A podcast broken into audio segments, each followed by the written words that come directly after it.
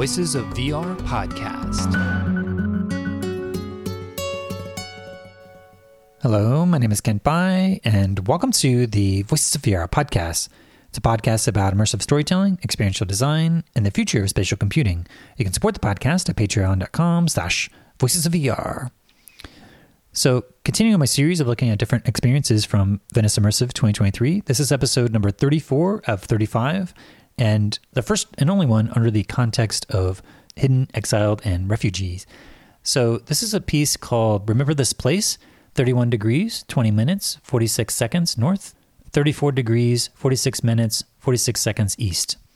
It's a piece by Patricia Echeverria, and it's looking at the Bedouin communities within the context of military occupied portions of Israel, Palestine, where Palestinians are being displaced from their homes. And so she went into this community and captured a lot of these different homes that are being destroyed and talked to a number of different women who were either in communities where their homes were threatened or in places where at some point these homes actually did get destroyed. So it's a piece where Patricia actually talks about in the course of this interview where she had difficulty finding like a single protagonist to follow just from the logistics of trying to tell a story like this as a Western woman who's coming in and building up relationships and kind of living in the area, but also just networking and trying to understand the deeper dynamics of this Israeli Palestinian conflict, which we dive into that broader context at the beginning of this conversation just to get a bit more context for what's happening with these different communities. And you know, she's got a background in architecture and went in and wanted to start to do some spatial captures of these places and then talk to these different Palestinian women to share their stories. Some of those different interviews actually are not translated. And so there's a little handbook that is there that gives a little bit of a cliff notes and summary of different stuff. But there's a lot of stuff that is left untranslated. And there's certain dimensions of the story where it kind of shows her arc through this journey of the story because of the lack of an, any sort of central protagonist. She only had her own experience to, use as an organizing principle for this piece. So, again, the overall contextual domain of looking at both refugees and the aspect of home and how home is tied to identity, and within this broader context of the government that is being run by the military. So, the military occupation and the primary center of gravity of this piece is environmental and embodied presence. Uh, you're in these different environments and you do have an embodiment and you have this notebook where you're able to reference to be able to get additional context, but it is very much about these spaces that are being captured that are helping to tell a little bit of the story. And then other aspects of mental presence because you do kind of have to piece together certain aspects of this narrative to also listen to these different stories and to try to piece together the common themes because it's very pluralistic in the way that is trying to resist a singular narrative because there's a multiplicity of different experiences and that Patricia's trying to preserve the complexity of these different types of stories by showing a sampling of these different experiences and then at the end trying to tie together the different themes and connections between this experience of essentially being in exile and a refugee and the connections to home and how the home is connected to the identity and family within the context of these Palestinian women. So that's what we're covering on today's episode of the Voices of VR podcast. So this interview with Patricia happened on Tuesday, September 12th, 2023. So with that, let's go ahead and dive right in. My name is Patricia Echeverria and I'm a director and producer. I work with documentary film, social art projects, and really, this is the first virtual reality project that I've worked on.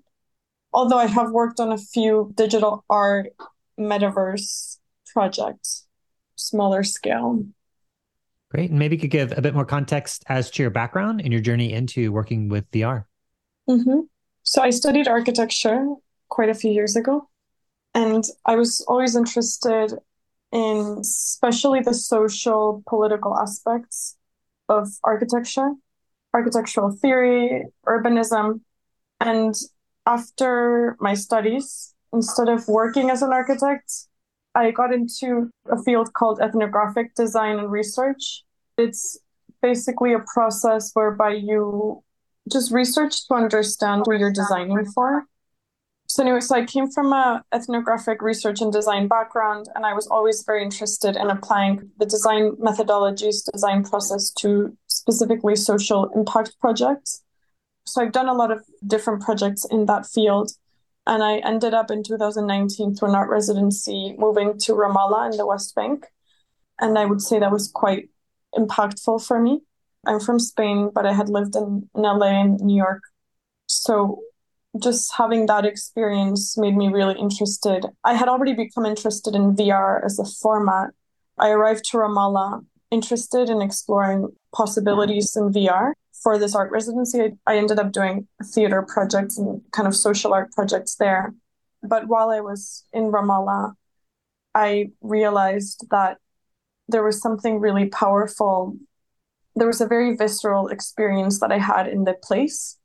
And that was an experience of claustrophobia, a feeling that the spaces were shrinking that I hadn't quite understood before I arrived there. I had always kind of read and I was informed about the political, social situation, but I think it was the first time that I experienced this firsthand. And so I, I was really interested. I thought I would love to recreate this experience, like this very specific experience between body and landscape or space that happens that you can really feel, especially in the West Bank. So that's a little bit how, you know, I, I think I just was curious about exploring the medium and I, I really saw it as the perfect format to convey this specific feeling. Yeah. Yeah. And so you gave a little bit more context for being in that region. So maybe talk about the turning point where you decided that you wanted to use virtual reality as a medium to explore some of these things that you were experiencing here? I think I decided this in 2019, but also very naively without really understanding what it would imply. You know, I was intending to do like not a quick project, but I think I didn't understand exactly what it took technically to do this type of project. So I I think I'm the kind of person who gets into becomes interested in one topic or doing something and I just sort of dive fully into it without you know without being afraid of what that might imply and I, and so i just yeah i think i would say 2019 you know i guess it was a little bit like post vr boom the boom had kind of already crashed but i think i had been inspired by the mexican director alejandro gonzalez iñárritu who had just i think it was 2018 or 2017 when he released carne arena and i didn't even see the piece but it's a director that i had been following since i was like 16 so I read so many articles just talking about his piece. And I, I think when I was arriving in the West Bank, this was very much in my mind. Actually came to Venice. I visited Venice Film Festival in 2019 just to kind of soak up as many VR experiences as I could. I watched all of them. And so I think I also came in to Palestine just having watched a lot of experiences, having taken in a lot of what was creatively possible. And so I would say 2019 was sort of when I became interested in exploring this. And obviously, you know, it didn't become feasible until a bit later on. Yeah. And it's really fascinating that you you have a background in architecture in this ethnographic type of study because I feel like this piece, remember this place, and there's a lots of like, is the full title include every single one of the GPS coordinates or just one of them? It only includes one. I mean, we have the other, you know, a lot of the other coordinates included throughout the piece. But we chose one specific coordinate, which is the coordinate for Araqib, which is the village that was demolished more than 200 times that has shown up in the news multiple times. But I mean, the idea was really, I guess, outside of, you know, there's the VR experience that we created, but I think that I look at the project as a larger project outside of just the VR experience. And part of the process that was really important was really beginning to digitize these spaces, almost creating like a repository of memories from these particular locations. So we use that as a kind of a system. Yeah, and so maybe it's worth taking a step back and talking a little bit about the larger geopolitical context of this region because you have Israel and you have the occupied territories of Palestine, but yet you have these settlements that happen that then you have the state of Israel coming in and essentially demolishing these different lands. Mm-hmm. So maybe you could give a bit more context as to why is that happening in this region? And because yeah. a lot of people, if they're not paying attention to this, it's kind of weird to see that as a thing to have these homes be destroyed in this fashion. Mm-hmm. So there's a few details that get, you know, everything about this gets detailed and complicated. So I'll just try to be as concise as possible. So basically, when the State of Israel was founded in 1948, there had been, so historically, so there was Palestine, right? Israel was formed.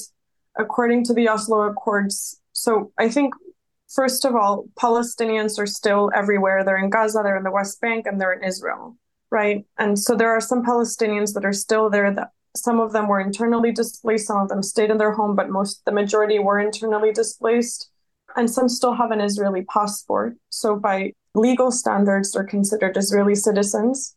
So that's one point to clarify because a lot of people maybe outside assume that, you know, Palestinians is West Bank and Gaza but no Palestinians are everywhere, and there's discrimination and oppression of Palestinians that happens throughout, and the experience of Palestinians in each of these places is very different. I would just say that we just can't simplify it. It's different for every single individual. And that's, I think, part of how the reality was created in that way on purpose. So, on the one hand, there's West Bank, so West Bank is divided into Area A, B, C, according to the Oslo Accords, which were signed in the early 90s, if I recall, if I'm right. So according to the Oslo Accords, Area C, which currently takes up 60% of the West Bank, it's mainly kind of the rural area that's not built, that hasn't been really kind of developed. And so it takes up a lot of space geographically, but there's a few things that happen in Area C on the one hand, according to the Oslo Accords, Palestinians are not, so it's Area C is governed by Israeli military. So there's still many Palestinians who before 48 were living there, the communities that are most actively present in Area C. So Area C is basically rural, and most of the Bedouin communities who live in the West Bank are living in Area C. And what happens in Area C? This is where all of the settlements are expanding into, right? So settlements are considered illegal by international standards, but under military law, somehow laws are created that allow them to continue to grow. So, on the one hand, you have the Bedouin communities that historically have been semi nomadic, where basically kind of every year, a lot of the communities still live from shepherding off the land. Every year, their land is reduced. So, that's what's happening in Area C. And because they're living in Area C as well, by Israeli law, they're not inside of Palestinian jurisdiction, right? So they're basically allowed to just demolish any house, any structure that is there. There's a law, for example, that states that if anyone constructs a house without a permit, which Palestinians are not given a permit, it can be demolished. But the reality is that a lot of these Bedouin communities, because they're semi permanent, the state kind of looks at them and says, you know, this is not even a house they just free will demolish these homes. And often there's you know all sorts of reasons. Sometimes it's because they're wanting to expand a settlement.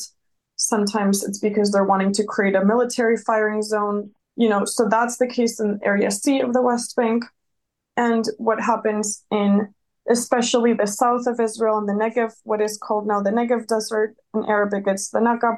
a lot of the bedouin communities from the region originate in this desert and so when the state of Israel was formed, most of those Bedouins were internally displaced.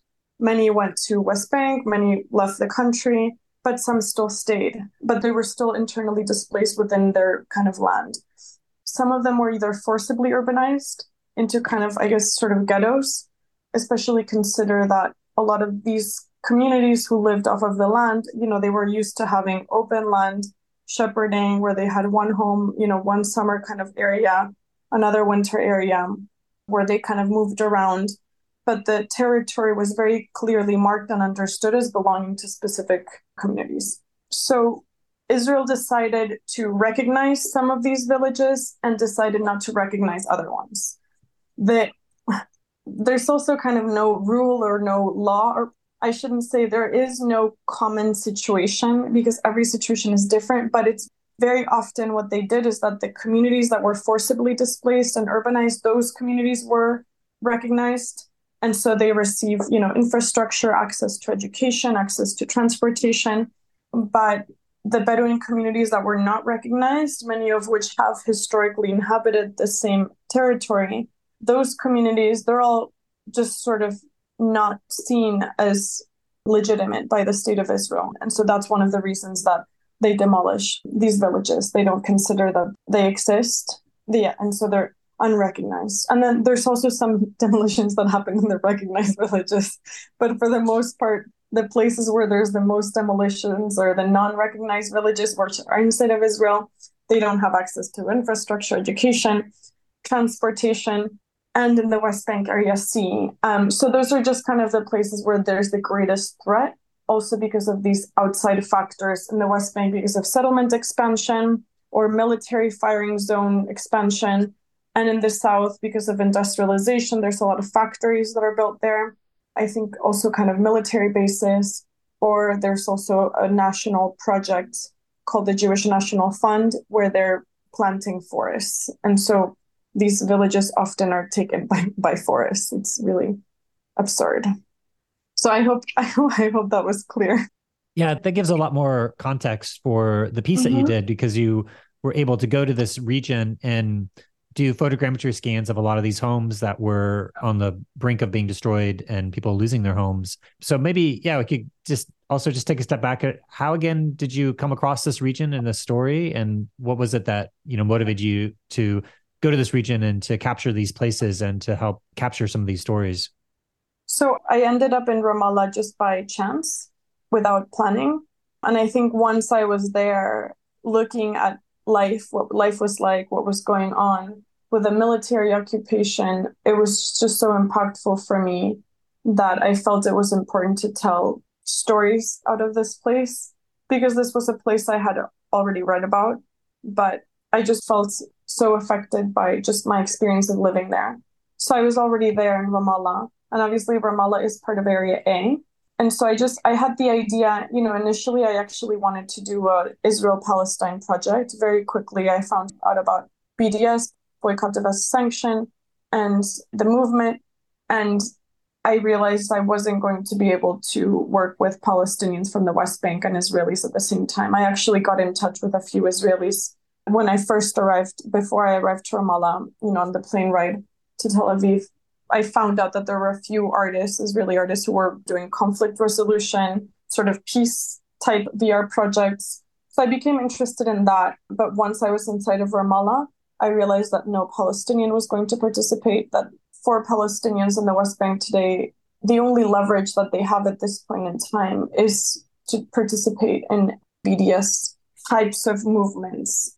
And so I understanding that, I said, okay, let me see what I can do. So I looked for activists while I was there. You know, I was meeting so many people every day. I met a lot of different activists. And finally, there was one woman that someone told me about. Her name is Sada, and she was about 15 at the time. And she was from a village called Khan al Ahmar that I hadn't heard about before. But this was a tiny Bedouin village that was almost demolished in 2018. But because of the incredible protesting and the movement and the social uprising that happens from international activists, local activists, Israelis, Palestinians, who just showed up there every day for months. The village was finally, like the demolition was finally put on pause. And so I was very interested in this one on this story of this tiny Bedouin village, which is looking at it from Western eyes, looks like it's just made up of shacks. And it's right between two of the largest settlements in the West Bank. And these settlements are suburban type. It's like Miami suburbia. you know, imagine that type of architecture and then this kind of shack, you know, a set of shacks with some sheep in the middle.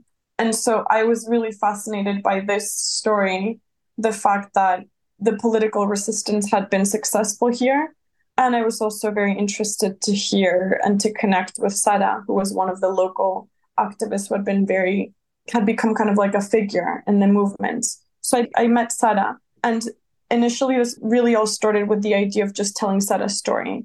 I actually I applied to the lab in Venice and I got in with specifically with Sada's story.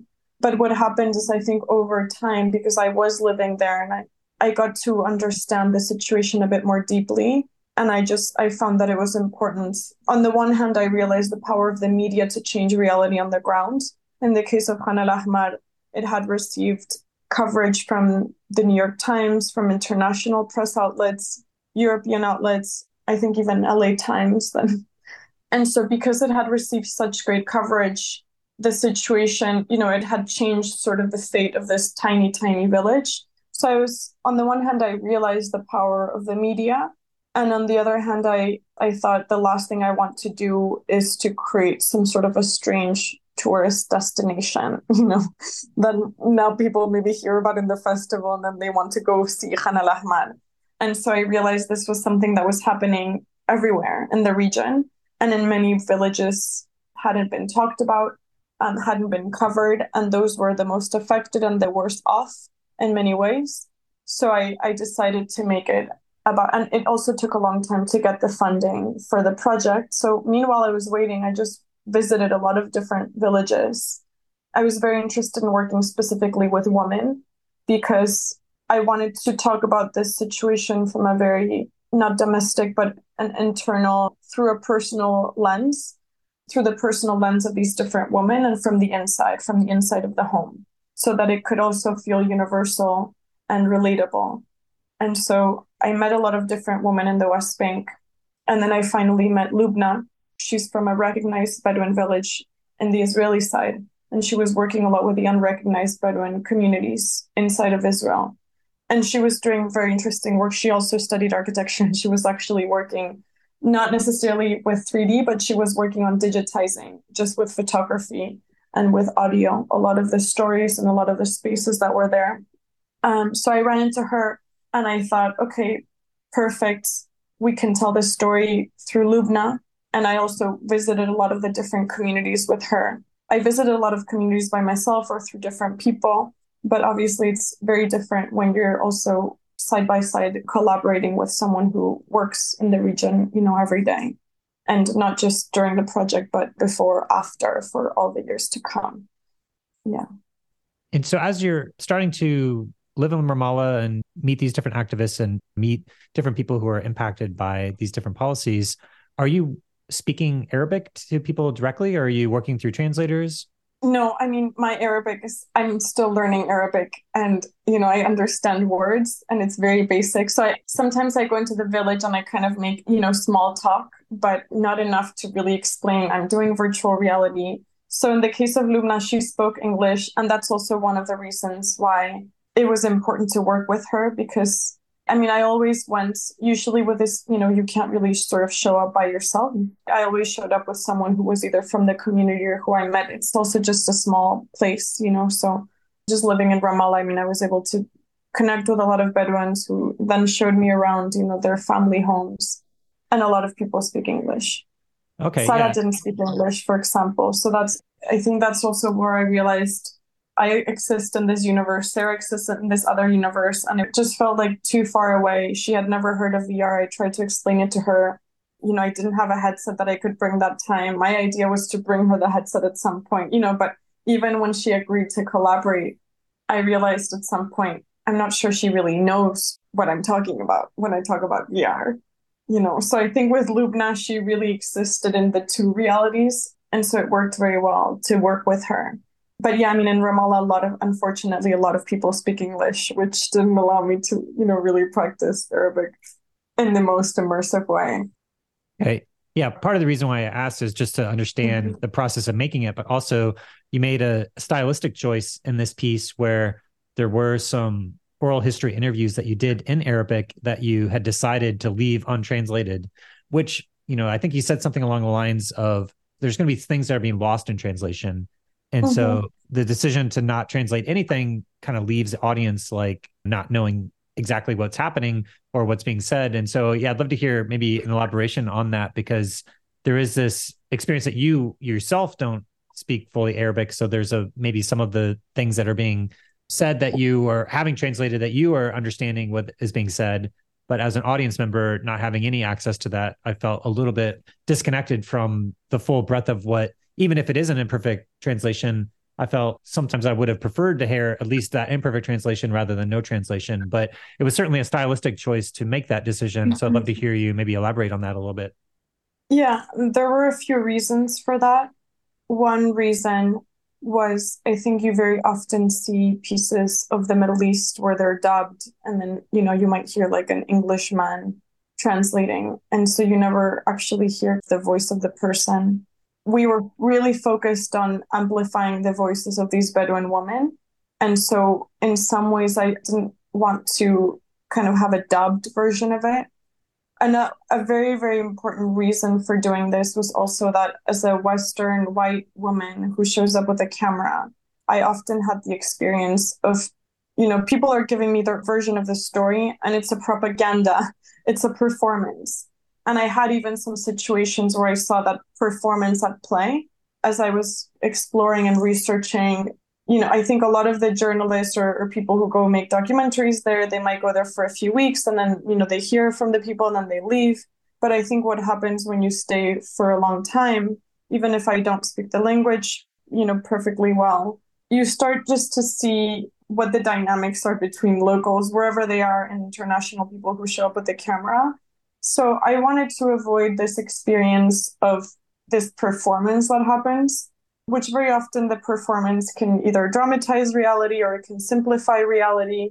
And not all realities are the same. You know, Sada's reality is completely different from Lubna's. They're both Bedouin, they both suffer from discrimination, from home demolitions. And yet, you can't just talk to one of them and assume that you're understanding the full reality. So I think it was very important for me to avoid this performance that happens. And that's also why it was, I think, very effective to go with Lubna.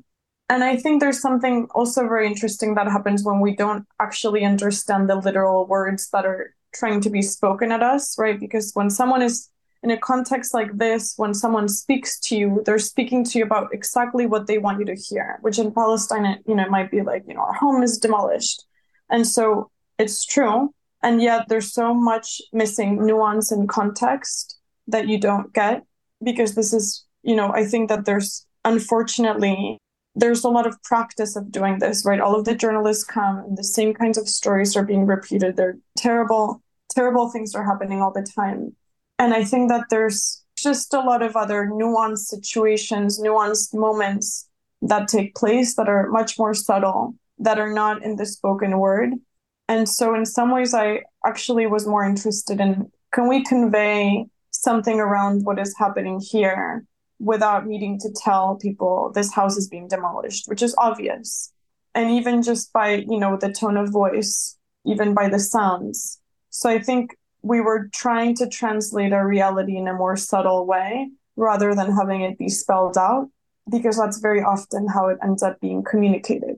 And I found that there's so much nuance that lacks in that process.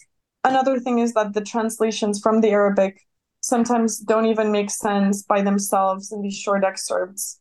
Arabic is such a poetic language that that sometimes it just kind of loses everything. We had some interviews with Lubna's aunt, for example, I understood a few words of what she said, but just hearing her singing this poetry was so beautiful that to me, I said, I'm much more interested in hearing how her voice sounds than understanding exactly what each of the words means. And a lot of times, especially when it's poetry or even just with the Bedouin dialect, there's so much metaphor. It just really gets lost in translation. And thirdly, because this was my experience, or I sometimes understood, I sometimes didn't understand what exactly was going on. I found that it was important to convey that type of experience or reality to the end user.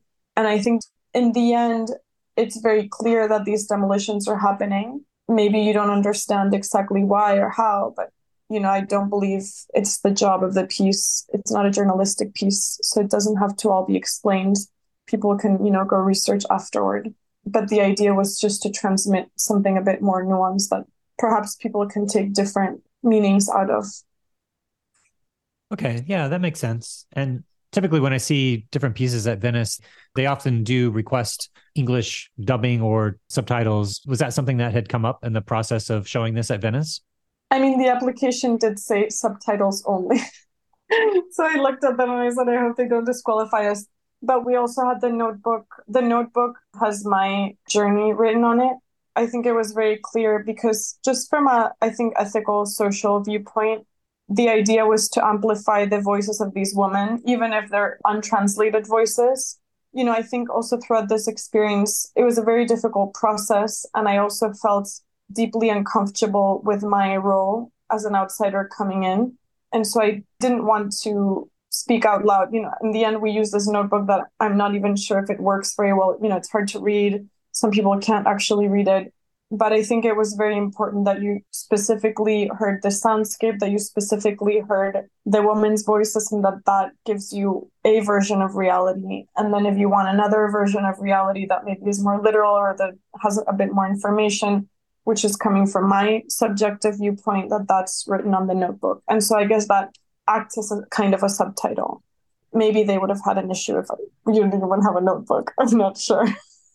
Yeah. So when you're in the experience, you have like hands and an embodiment. And so you, are holding these notebooks. And I found that you could click and it would show the entire text and you could click again and then it would go to the next page and then you could click mm-hmm. again and then show the entire text. So I would, at the beginning, I would watch it type out, but I eventually was just clicking it so that I could read it all, which I thought that was actually an effective way of adding like annotations to this piece because the way it's structured is essentially you're going into creating these different photogrammetry scans of these different places. And then you have either translated or untranslated interviews on top of it, and then the notebook. And so, yeah, I'd love to hear your process of coming upon this as a structure to be able to explore this. You know, you said you had a background in architecture. So mm-hmm. this is very much focused on creating a spatial capture of these places that are on the brink of being destroyed. So yeah, I'd love to hear any reflections you have that you came across this combination of these different affordances of the virtual reality medium to compile both the spatial capture of these places, but also the audio that you're laying on top of that, as well as the written text in the notebook. Yeah, so the project initially started with the intention of actually not necessarily as a VR project, but the whole project started with the intention of digitizing these spaces that are going to disappear. And I started actually bringing some of these digitizations into the blockchain. And I was very interested in engaging with the metaverse, kind of saying, you know, what happens if these places that exist in the real world that are disappearing, we don't know how long they'll be here for. I knew in the case of Khan el Ahmar, which is where Sara is from, they will demolish it one day. And so I said, what would it look like if we do start digitizing, making 3D versions, bringing them into the metaverse, which is this kind of you know, obviously the metaverse is just a broad concept. There's many metaverses. But I think on a conceptual level, I was very interested in engaging with this space that has become highly commercial, apolitical, and, you know, this kind of utopia, escapist utopia. And so I was very interested in just kind of engaging in some sort of a social dialogue that has to do with the land and that has to do with real estate speculation, you know, with industrialization. And so we started digitizing in the beginning, it was about digitizing the villages that we specifically knew or thought that they might disappear. Places like Khan al Ahmar, like Araqib. And so places where we knew that, you know, in a few years, most likely they'll be gone. But in the process, on the one hand, the physical value of the spaces is not that important. I mean, they're temporary structures. So I think what happened, so it started with this objective because of my architecture background, these 3D models, bringing them into the metaverse. At some point, we said a lot of these communities, they don't even care about the actual four walls that is making up their home. The understanding of the home is not the same as our Western concept of the structure of a house. The understanding of home has a lot more to do with the land. And so, on the one hand, we started with this concept of digitizing and marking these spots, especially because I think what Israel does a lot of the times is that a village will be demolished and then they'll cover it or build a forest or a park on top of it. So there's absolutely no remnant or sign of what was there before. So I was very interested in having like some sort of repository and some sort of a bank of memory where we could see that, you know, this was here. But on the other hand, I think the fragile, what they call fragile cultural heritage, which has to do with the traditions that are becoming impossible to sustain with the change of landscape, the change of, you know, with the home demolitions and forced displacements. That's what I realized actually was really most important to work with. You know, I think there were a lot of different approaches that we came in with. On the one hand, digitization, on the other hand, realizing that the fragile cultural heritage, which had to do with oral histories, which had to do with traditions, that's where you see like a volumetric, for example, of the woman with this kind of basket. You know, there's weaving, there's a lot of these types of traditions that are becoming obsolete. And then on the other hand, I think in thinking about the actual virtual reality experience and as a narrative and wanting to make it feel relatable to anyone or making the story feel universal, I think that's where we said, okay, let's really go into the specific spaces that are meaningful. And so I, this was an early idea about going into each of these spaces and rather than focusing on the four walls, talking to the people who live here and talking to them about what's meaningful, what sorts of memories do they hold. Because also on a psychological level, we all hold memories in specific places geographically, right? So you might go to a specific place and you you remember certain things. So we wanted to play a lot. And I guess going back to my architecture background, the architectural theory, I was always interested in this idea of emotion being linked to place and to space. And so then that's kind of what we played with was not just the meaning of the four, you know, the four walls that make up the room or the house, but what types of memories take place in this home because that's what goes away when the home is demolished you know you're forced to leave but then there's kind of all of the personal memory and the family history in that particular place that in some ways is lost and this is the case you know with palestinian bedouins with refugees with you know anyone who's sort of displaced from a home right that in some ways the most impactful or meaningful is the loss of the uprooting that happens in that process. So I think I was also really interested in working with that. And so that's why you end up going through a lot of the different spaces in the experience, hearing the memories that each of these women hold in these spaces. You know, obviously, because it's an VR experience, we had to severely reduce the spaces, the, the stories. There were a lot more. But in the end, I think what we wanted to focus on was, you know, showing the memories of each of the spaces and then it's almost a house tour and this kind of a house tour that happens you get to see the diversity of spaces that are present. And so we go from the home and then i think the first half has a lot to do with those personal home spaces and the second half really talks about the changing of the landscape that's happening which is really key for a lot of these bedouin communities and that is severely impacting their sense of place and their sense of belonging. Because you take someone who's used to having this open land, put them in a closed lot, their sense of home is gone, right? And so we didn't want to limit it to those spaces initially. Yeah. Yeah. And it seems like another theme that comes up in this piece is that there's a bit of a struggle of trying to find a singular story or tell the story in a comprehensive way, or at least find a way to resolve how to honor the multiplicity and plurality mm-hmm. of many perspectives. And so, yeah, I'd love to hear your process of trying to reckon with this paradox of trying to make a coherent statement and story and the common themes, but yet preserve the individual uniqueness of each of the perspectives and have this more pluralistic take that is almost refusing to try to come up with a singular coherent narrative that ties everything together nicely. Yeah, I mean, I think that this happened inevitably as a result of the process. So I almost had no other option. I initially wanted to tell the story of Sara and the process she got married. You know, she moved from her village. Then there was the problem of translation. She didn't know VR.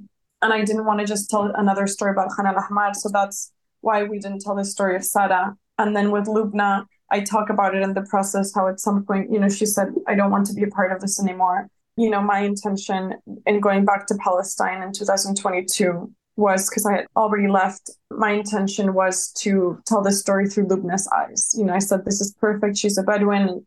She's experiencing kind of an identity crisis because of where she sits inside of Israeli society, but also as a Bedouin.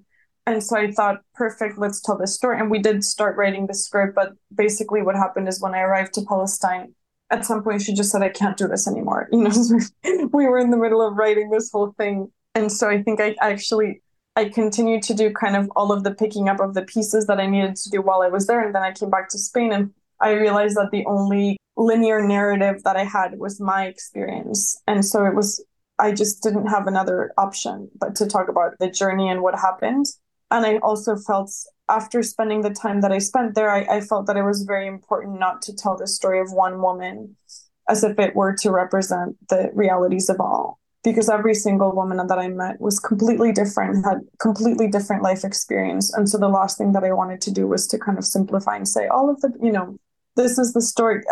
It just didn't work. That was the idea of telling the story of Lubna, but even with that, there were some problems in that as well And so I think it just became an inevitable result of the whole journey was to one, this is what I found out in the process. And two, I realized that this was the only line that we had to work with.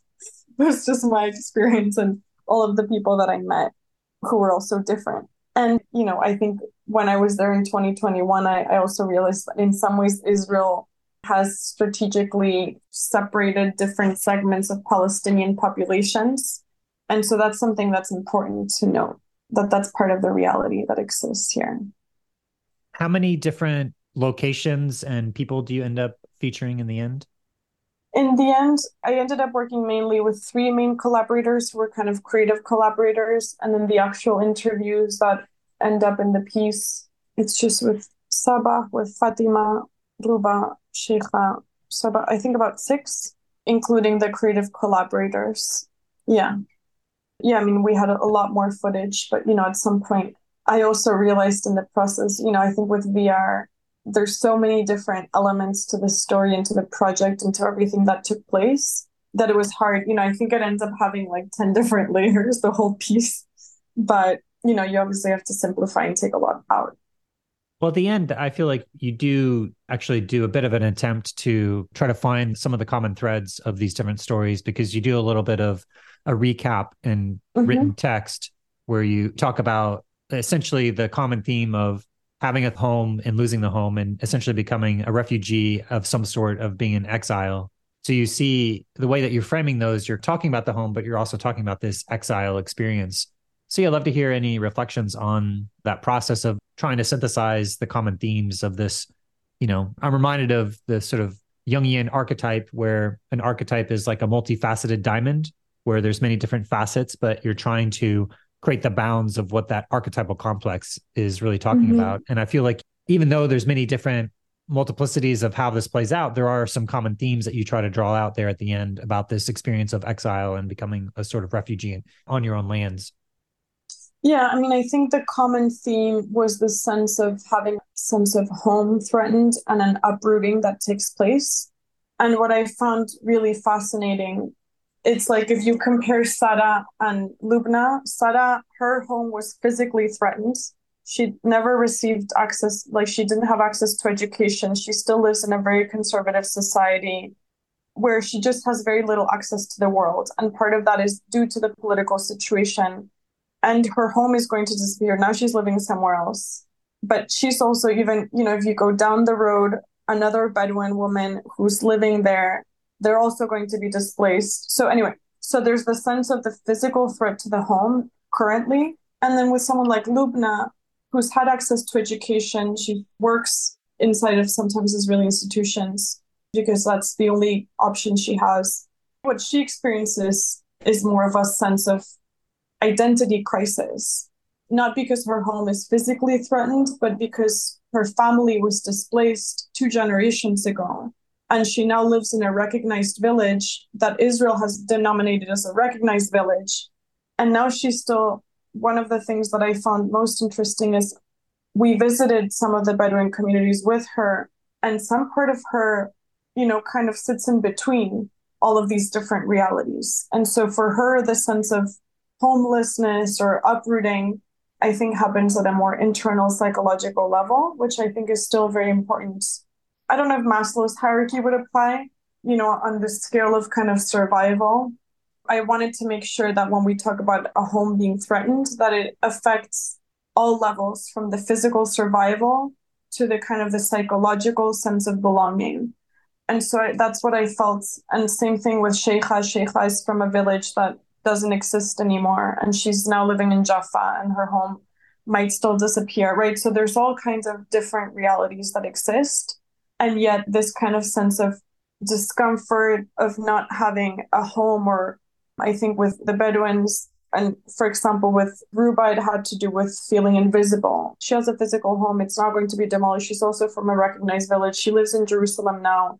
She's in some ways you know participating in society. And yet her home family was displaced. She doesn't quite feel at home anywhere.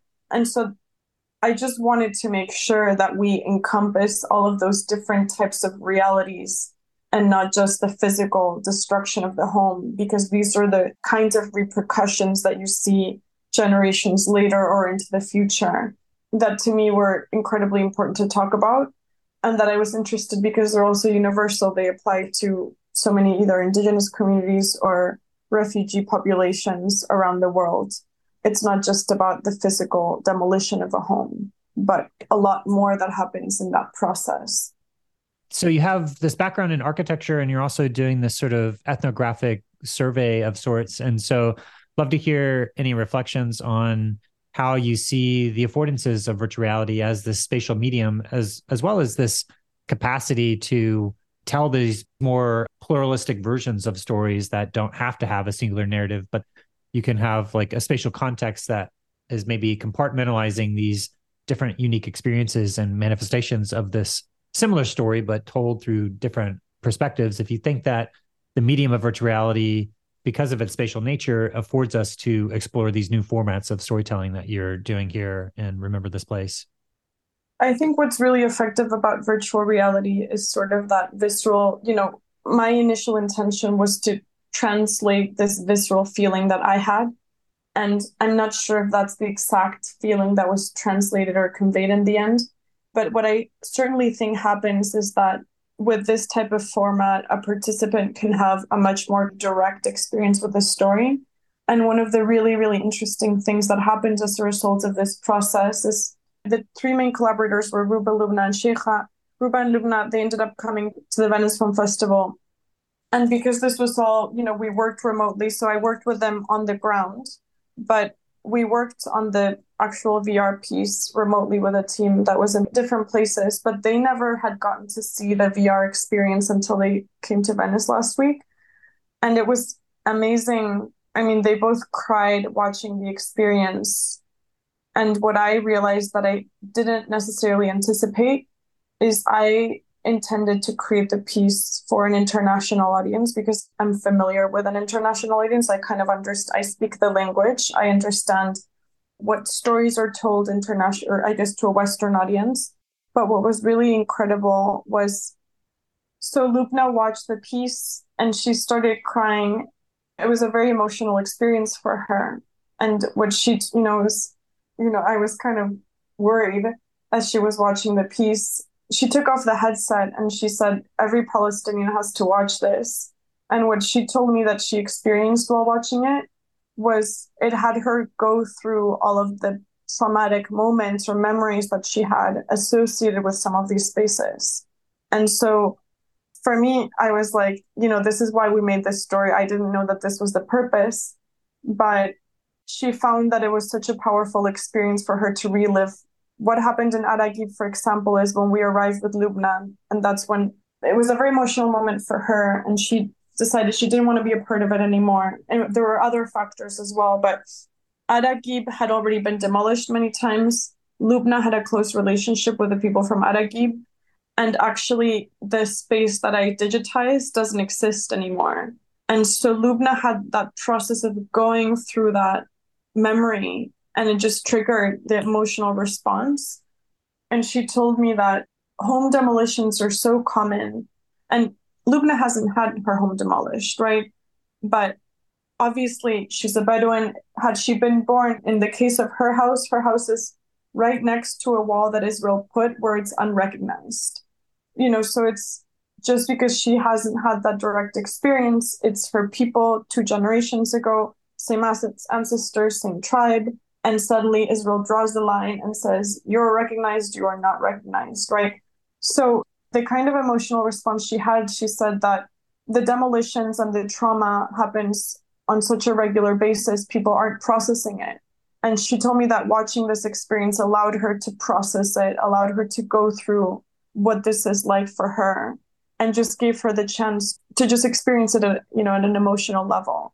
And so Ruba also had a very emotional experience. And so I, to me, I felt this is why we've made the piece. I didn't know it before, but if it allows people to heal or to go through whatever experience they need to go through that maybe in real life they don't necessarily have the space to process, which I think it just happens very often. So many things are going on every day that people just don't have that opportunity. And maybe just having someone from the outside coming to tell the story, it just provides that type of space for them. You know, I don't know.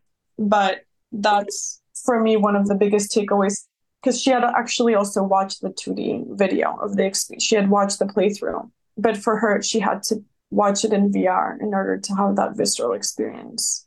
So I'm not even sure how to explain it, but it seems like there was a difference there, you know? Yeah, well, certainly for the people that are the protagonists in this piece, you're capturing their home. And so there's going to be a lot deeper mm-hmm. memories and associations with these locations. And I think about, you know, when I had this conversation with Curtis Hickman, where he's talking about the diegetic aspects of storytelling, which is the telling and the using language and communicating and dialogue and you know narration in the more mimetic aspects which are much more of the the showing and the representation and this more dream logic where VR as a medium is able to tap into these universal symbols or these symbols that are very personal for people and so this is a case mm-hmm. where for them these are very deeply personal symbols that have all these associations and links but there's a universal archetype dimension to those symbols where people who don't have all those deep associations can still have their own connections to their own home and they're able to make those connections. So I feel like as a language, VR is able to tap into these associative links of space that we have mm-hmm. in our mm-hmm. lives. And yeah, just starting to weave those stories together. And like we were talking about earlier, there's certain parts of this piece that are untranslated that are completely over my head as to what's being said. And for you, also as a creator, not fully understanding, but someone who are embedded into those communities will be able to understand whole other layers of that story. That again, if they are native speakers of that language or they're familiar with who is speaking in this deeper context, everything, then yeah, it's going to have even additional layers that are kind of going over my head that I'm not catching. But for people who are from those communities embedded from that, it's going to have certainly a much deeper mm-hmm. connection as well. Right. And I would also say that I think an initial intention was not really to talk about Palestine in the sense that I, I didn't want it to be mentioned. I think in the end, we did talk about it in the introduction, but very early on, I thought, you know, I just want to start with like a childhood home. And a childhood home is something that anyone can relate to. Everyone has some sort of childhood home where they grew up in some a particular memory. And so, yeah, I think that there's something very powerful that can happen when the person watching can associate the spaces around them with their own memories or their own kind of life experience. And it was also interesting to see there was a man, for example, who's worked in the Gulf, and when he watched it, he just felt uncomfortable about being in the in these very intimate personal spaces of these different women, you know, and especially being in the Middle East where men are not necessarily going to personal spaces of women so anyway, there was a part of it where I was trying to kind of make it universal, especially with that the scene of the bedroom, which looked like my own bedroom, you know. Yeah, but I think in the end, probably everyone watching the piece takes away a different kind of interpretation. And I think that's also something that I was interested in. Some people don't read the notebook. And so it's interesting to see what their takeaway is. They have visceral experiences of themselves in those spaces and even sometimes when they don't read the notebook they seem to understand the, the concept pretty well. So i think that was part of it you know the whole idea and the intention behind it as well. Just to give the participants that freedom to take away whatever is relevant for them to have it be impactful and personal and relatable without being shoved in. Great. And uh and finally what do you think the ultimate potential of virtuality and immersive storytelling might be and what it might be able to enable. Yeah, I mean, I, I think in terms of the potential, it it has the potential to tell stories at a much deeper level that can impact us. I think, you know, there's so much overload of information right now. I mean, we're consuming so much information just every hour that having the ability to close off the whole world and just be immersed in this one particular experience is incredible. You know, even I think with distribution, you know, people talk about, you know, there's not a lot of distribution, but I just find it really interesting that you can have this incredibly direct and personal experience with the story that only you're having in that particular moment. And so I think it's incredibly powerful in that it, it has the capability to go much deeper on an emotional level and on a visceral level than really any other format. I'm also very interested in playing with smells, just working with all of the senses. I think the potential is really incredible. You know, obviously the technology, it's like, you know, there's things that don't work about it so well right now. But I, I just see that its greatest value to me is the depth, the level of depth at which we can reach people. Hmm. Yeah. And is there anything else that's left unsaid that you'd like to say to the broader immersive community? Yeah. Well, thanks so much for joining me here on the podcast to help unpack your piece and, you know, to use the technology to capture these spaces, you know, these homes that are being destroyed. And yeah, and I think the way that you're telling this pluralistic multiplicity type of story where you're getting all these different perspectives and letting audience draw their own connections for what ties it all together as well as you know at the end tying it up as well. But yeah both the aspects of home and exile and identity that's all tied into all these things as well and how you're able to explore that through each of these different perspectives. So yeah thanks again for taking the time to create this piece and to join me here on the podcast to help break it all down. Thank you so much kent. Thank you Thanks for listening to this interview from Venice Immersive 2023. You can go check out the Critics Roundtable in episode 1305 to get more breakdown in each of these different experiences. And I hope to be posting more information on my Patreon at some point. There's a lot to digest here. I'm going to be giving some presentations here over the next couple of months and tune into my Patreon at patreon.com slash voices of VR since there's certainly a lot to digest about the structures and patterns of immersive storytelling, some of the different emerging grammar that we're starting to develop, as well as the underlying patterns of experiential design. So that's all I have for today. And thanks for listening to the Voices of VR podcast. And again, if you enjoyed the podcast, then please do spread the word, tell your friends, and consider becoming a member of the Patreon. This is a listener supported podcast. And so I do rely upon donations from people like yourself in order to continue to bring this coverage. So you can become a member and donate today at patreon.com slash voices of VR. Thanks for listening. Thank you.